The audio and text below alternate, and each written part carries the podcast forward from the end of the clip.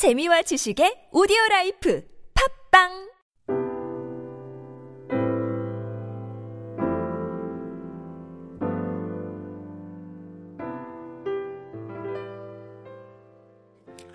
네, 어제까지 우리 성전의 완공의 소식을 이제 보았는데 오늘은 이제 그 완공된 성전을 하나님 앞에 헌당하는 그런 시간으로 이어지고 있습니다.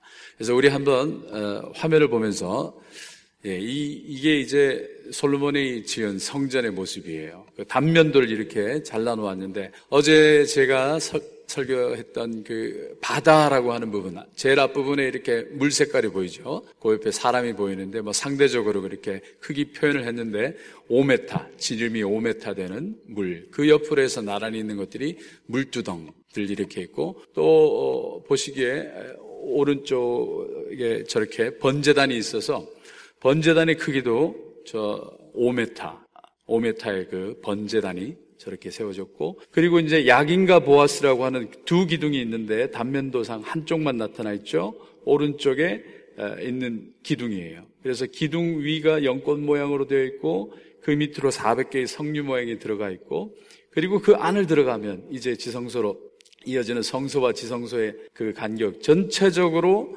성전의 크기가 30m 정도. 그러니까 우리 우리 본당 우리 본당 정도가 되지 않겠나 생각돼요. 본당 정도의 길이 그리고 폭은 10m 정도, 30m, 10m. 그래서 이제 들어가면 어, 성소가 있고 그 전체적으로 저렇게 금으로 다 덮어 있고 안으로 들어가면 이제 지성소로 들어가는 그래서 두 그룹이 있는데 그 다음 슬라이드 하나 보여주세요. 네 이렇게 해서 지성소로 들어가게 되면은 지금 두 그룹이라고 하는 게 저 날개 달린 형체의 사실 저 모양이 아닌데 제일 그냥 비주얼상 제가 이렇게 가져왔습니다. 그래서 이렇게 해서 어, 지성소로 들어 저기 그 날개 사이에 보면은 언약계가 저렇게 체에 매여서 놓여 있는 아, 뭐 대충 이런 정도의 어떤 이미지로 우리가 보시면 되겠습니다. 그래서 이제 예 이제 다 됐습니다.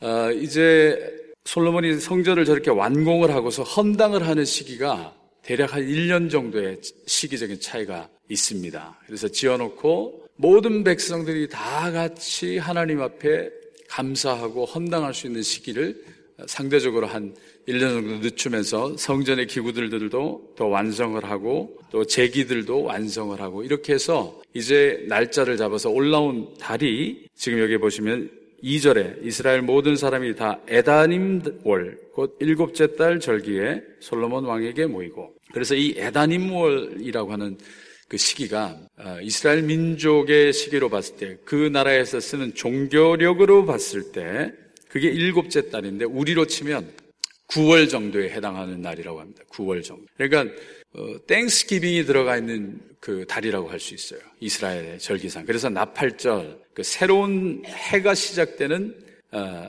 이스라엘의 민족의 정월 초월이 정월 초하루가 이 나팔절이 시작되면서 이어지는 추수감사절이라고 하는 어, 이 유대력 이 기간에 헌당을 하게 되는 겁니다.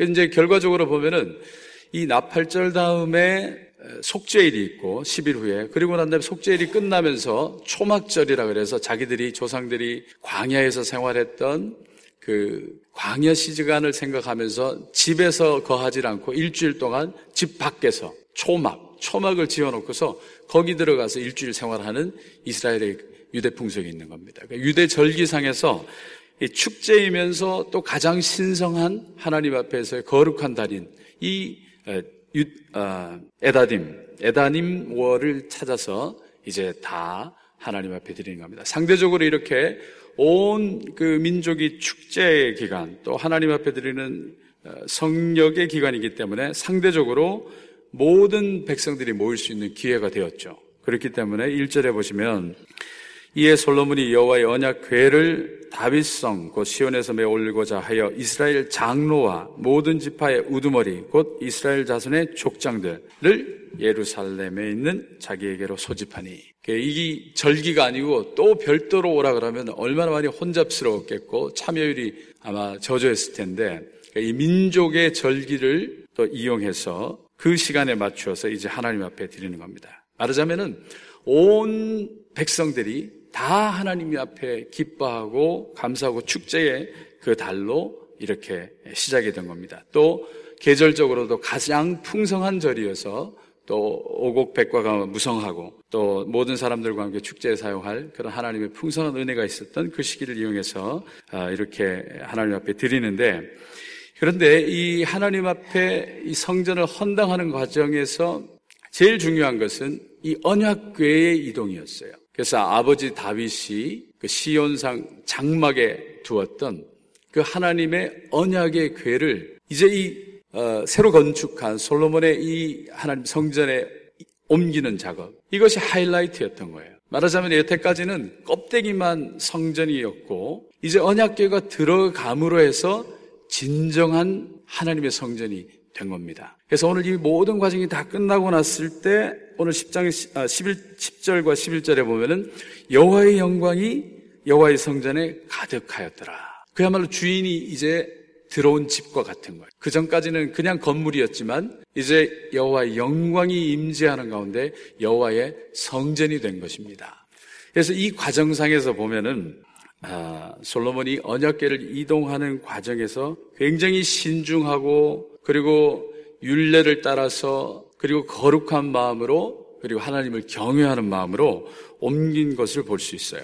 근데 이것은 솔로몬이 어린 시절에 아버지 다윗왕의 다윗왕을 통해서 이 언약궤를 이동할 때 얼마나 조심하고 경외해야 되는지를 학습했다고 볼 수 있어요. 왜냐하면은 사무엘 하에 보면은 우리가 잘 아는 베레스 우사 사건. 그 우사가 언약궤를 옮기는데 그때 소 달구지에다가 언약궤를 놓고 가다가 덜컹하면서 움직이는 언약궤를 만졌다가 그 자리에서 즉사를 했던 거예요. 왜 그랬느냐 하면은 원래 민수기에 보면은 하나님께서 레위 족속을 주시고 레위 족속이 다 하나님의 성전의 일을 하게 하고 그 가운데 고핫 자손에게는 특별히 이 언약궤를 이동할 때는 반드시 체에 걸어서 언약궤 자체를 체에 걸어서 사람의 어깨에 지고 마치 우리가 예전에 임금님 그 가마를 이렇게 어, 이동할 때 보면은 다 사람들 어깨에 매잖아요. 이렇게 언약궤를 반드시 사람의 레위 자손의 고핫 자손들이 이동하게 되어 있었는데 그렇게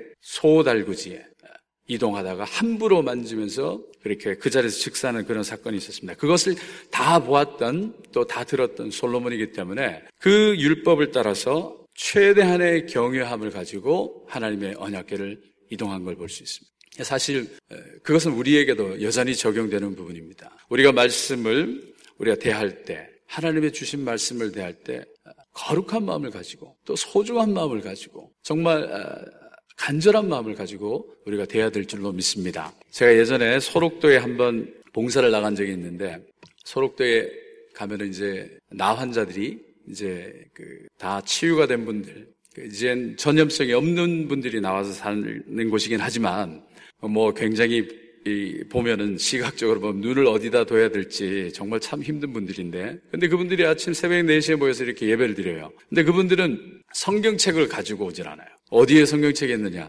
여기 다 있어. 그래서 고린도 전서 1장, 그러면 고린도 전서 1장서부터 쫙 암송을 하는 거예요. 그건 놀라운 그 은혜가 있더라고요. 그래서 고린도 전서를 뭐 3장 정도까지 다 외우고 나면 본문 말씀이 이제 끝난 거예요. 어, 그래서 보면서, 야, 하나님께서, 어, 이렇게 나환자들의 삶이 지극히 제한적이고, 지극히 어, 비정상적이지만, 그러나 그들 가운데 하나님이 이 제한적 육체의 제한을 뛰어넘는 무한한 은혜를 주신 걸 볼 수 있었고 또 하나님에 대한 말씀의 그 갈급함이 우리보다 훨씬 그 승한 것을 볼 수가 있었습니다. 그래서 우리가 하나님 말씀에 다가가는 만큼 가까이 가는 만큼 하나님께서 더 가까이 와주시고 또 우리가 하나님을 경외하는 만큼 하나님께서 우리 가운데 신실함으로 우리 가운데 축복해 주실 줄로 믿습니다. 그래서 이렇게 솔로몬이 이제 건물을 완성한 가운데 이제 하나님 앞에 최대의 경배를 다하면서 언약궤를 옮겨가는 과정에 5절에 보시면은 솔로몬 왕과 그 앞에 모인 이스라엘 회중이 그와 함께 그 궤 앞에 있어 양과 소로 제사를 지냈으니 그 수가 많아 기록할 수도 없고 셀 수도 없었더라. 그러니까 이것도 보면은 솔로몬이 이렇게 언약궤가 이동하는 중에 그 앞에서 제사를 지내고 하나님 앞에 영광을 돌린 걸 볼 수 있어요. 그러니까 이것도 아버지 다윗을 통해서 다윗 왕을 통해서 학습을 한 것이에요. 그러니까 보고 배운 거예요. 아버지를 통해서 보고 배운 거예요. 그러니까 우리 조금 전에 얘기했던 그 베레스 우사 다음에 이동하는 오벳 에돔이라고 하는 사람의 집까지 이동하는 과정에서 다윗 왕이 너무나 너무나 이 언약궤에 대한 경배의 마음을 가지고 그 길 가운데 이동하는 중에 하나님 앞에 감사하고 제사를 드린 걸 볼 수 있습니다. 그래서 사무엘 하에 보면은 그래서 그 아버지 때에 있었던 일을 솔로몬도 이렇게 따라하는 거예요. 배운 게 있어서. 그래서 이 언약계가 이동하는 중에 그 과정 속에서도 하나님 앞에 경배하고 감사한 걸 볼 수 있습니다. 그래서 사실 솔로몬의 이 모든 성전 건축과 또 하나님으로부터의 축복은 무엇으로 인한 것이냐라고 결론적으로 한마디를 얘기하자면 아버지를 통해서 다 이루어진 거예요. 우리는 솔로몬의 일천 번제에 대해서는 굉장히 기억을 많이 합니다. 하나님 앞에 일천 마리의 번제를 드렸다. 그래서 우리는 솔로몬의 일천 번제를 굉장히 그렇게 기억을 하는데 사실은 누가 일천 번제를 드렸냐면 다윗 왕이 드렸어요. 역대상에 보면 22장에 쭉 이렇게 뒷부분에서 다윗이 자기는 왕궁에 있고 하나님의 언약궤는 장막에 있는 것을 안타까워해서 하나님 이제 제가 성전을 지어야 되겠습니다. 그랬을 때 하나님께서 네가 지어야 될 건 아니다. 내 아들이 지어야 된다. 왜냐하면 네가 전쟁 가운데 피를 너무 많이 흘렸다. 그랬을 때 다윗이 아 그래요? 그러면 아들 보고 하라 그럴게요. 그러고서는 아무런 무관심하게 아들에게 그 책임을 전가한 게 아니라 그 성전을 위해서 실제로 자기가 다 모은 걸 볼 수 있어요. 재료도 모으고 재정도 모으고 그래서 금 금과 은과 모든 걸 다 준비를 했던 거 봅니다. 그래서 어제 우리 읽었던 마지막에 보면은 어, 은, 은과 금과 기구들을 가져다가 여호와의 성전 곳간에 두었더라. 그의 아버지 다윗이 드린 물건 곧 은과 금과 기구들을 가져다가 여호와의 성전 곳간에 두었더라. 엄청난 양의 금과 은이었어요. 엄청난 양의 금과 은이었습니다. 그러니까 지금 돈으로 계산을 하면은 이 솔로몬의 성전을 짓기 위해서 4 빌리언 달러, 이게 4조 원에 해당하는 그런 그 재력 재물들을 모아서 건축을 한 것으로 이렇게 환산을 하고 있어요. 그러니까 이게 솔로몬에 대한 기억이 있지만 실제로는 모든 것을 아버지가 준비해 줬고 또 아버지가 하나님 앞에 어떤 마음으로 다가가는지를 이미 보여준 것입니다. 그래서 우리가 솔로몬을 기억할 때 솔로몬의 지혜, 솔로몬의 이 하나님 앞에 드린 성전의 건축은 사실 그 아버지로부터 비롯되었다. 이 아버지가 보여주는 것들이 우리 가정에서 너무나 중요합니다. 아버지가 평소에 하나님의 말씀을 대하는 것, 아버지가 평소에 어머니와의 관계, 아버지가 평소에 교회 생활, 아버지가 평소에 일터에서의 모습. 이것을 통해서 자녀들은 사실 다 메시지를 받는 겁니다. 우리가 지난주까지 2주간 특별 부흥성회를 했는데 아이들이 여기 와서 어떤 부모님을 따라와서 이렇게 자는 아이들을 봐요. 자다가 깨서 한 번씩 두리번거리고 또 자다가 깨서 한 번씩 두리번거리고 저는 그 아이를 보면서 참 축복이다. 이 아이가 지금은 어려서 뭐가 뭔지를 모르지만 20이 되고 30이 되고 40이 되고 50이 되어 갈 때 분명히 그 아이는 기억할 겁니다. 자기 어머니, 자기 아버지가 자기를 그 성전에 데려와서 그렇게 눈을 떠보면 어른들이 기도하고 있는 모습, 눈을 떠보면 아버지가 어머니가 기도하고 있던 모습. 내가 그래서 여기에 있구나. 내 아버지 어머니의 신앙 헌신에 너무 감사하며 아마 그 인생이 하나님 앞에 또 하나의 귀한 인생으로 변화될 줄로 믿습니다. 사용될 줄로 믿습니다. 그래서 우리 자식을, 자녀를 잘 키우기 위해선 이 부모님이 잘해야 됩니다. 부모님이 하는 그 길대로 나중에 아이가 가게 될 줄로 믿습니다.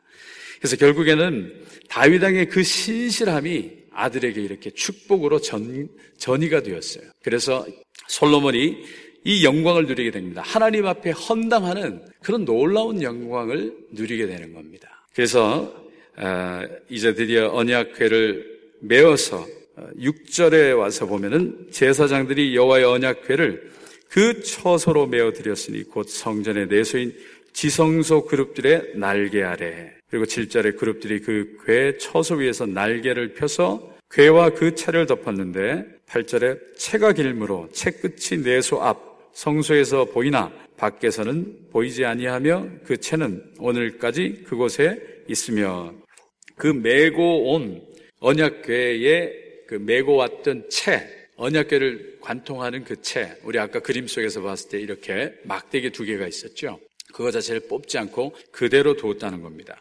근데 그것도 하나님 말씀에 따라서 순종하는 하는 거였기 때문에 그렇게 둔 겁니다. 출애굽기 25장에 보면 모세가 성막을 지을 때 하나님께서 채를 괴의 고리에 꿰들어 두고 빼어내지 말지며 라고 하나님께서 그렇게 말씀하셨어요. 그 이동한 뒤에 채를 따로 뽑지 말고 그대로 두고 나오라는 거였어요. 그래서 그 말씀에 따라서 이렇게 9절에 8절에 채, 채를 오늘까지 그곳에 있으며 그렇게 두고 나왔다는 것. 그리고 구절에 그 궤 안에는 두 돌판 외에 아무것도 없으니 이것은 이스라엘 자손이 애굽 땅에서 나온 후 여호와께서 저희와 언약을 맺으실 때에 모세가 호렙에서 그 안에 넣은 것이었더라. 그렇게 해서 하나님의 말씀이 이제 성정 가운데 임할 때 그때 비로소 모든 것이 완성이 된 겁니다. 그러면서 10절에 이어지면서 제사장이 성소에서 나올 때 구름이 여호와의 성전에 가득함에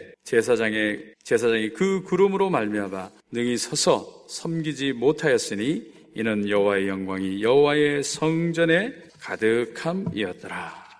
하나님께서 모세 때도 그렇고 하나님의 성막이 완성이 되었을 때 하나님께서 함께 하신다는 임재의 모습을 보여주셨어요. 출애굽에도 보면은 그 후에 구름이 회막에 덮이고 여호와의 영광이 성막에 충만함에 모세가 지었던 광야에서 하나님께 드렸던 그 성막에도 여호와의 영광이 구름 가운데 가득했던 걸 볼 수 있고 그리고 그 구름이 이동하면 그 구름을 따라서 백, 출애굽한 백성들이 같이 이동한 걸 볼 수 있고요. 그리고 오늘 이렇게 솔로몬의 성전 가운데 하나님의 영광이 임재하여서 오죽 충만하였으면은 제사장이 그 구름으로 말미암아 능히 서서 섬기지 못할 만큼 하나님 영광이 충만했던 걸 봅니다. 그래서 우리 신앙생활에서 가장 중요한 부분은 사실 이 부분이에요.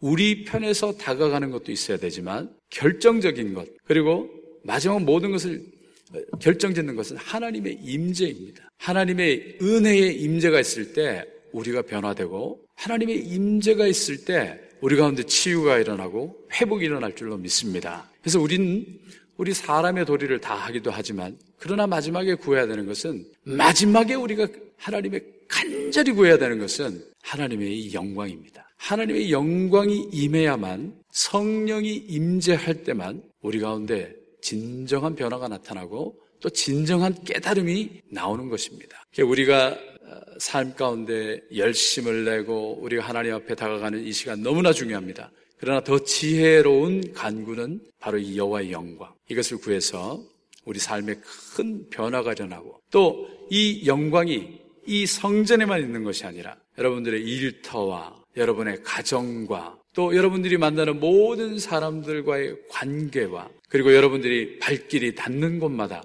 이 여호와의 영광이 가득하기를 주님의 이름으로 축복합니다. 기도하겠습니다.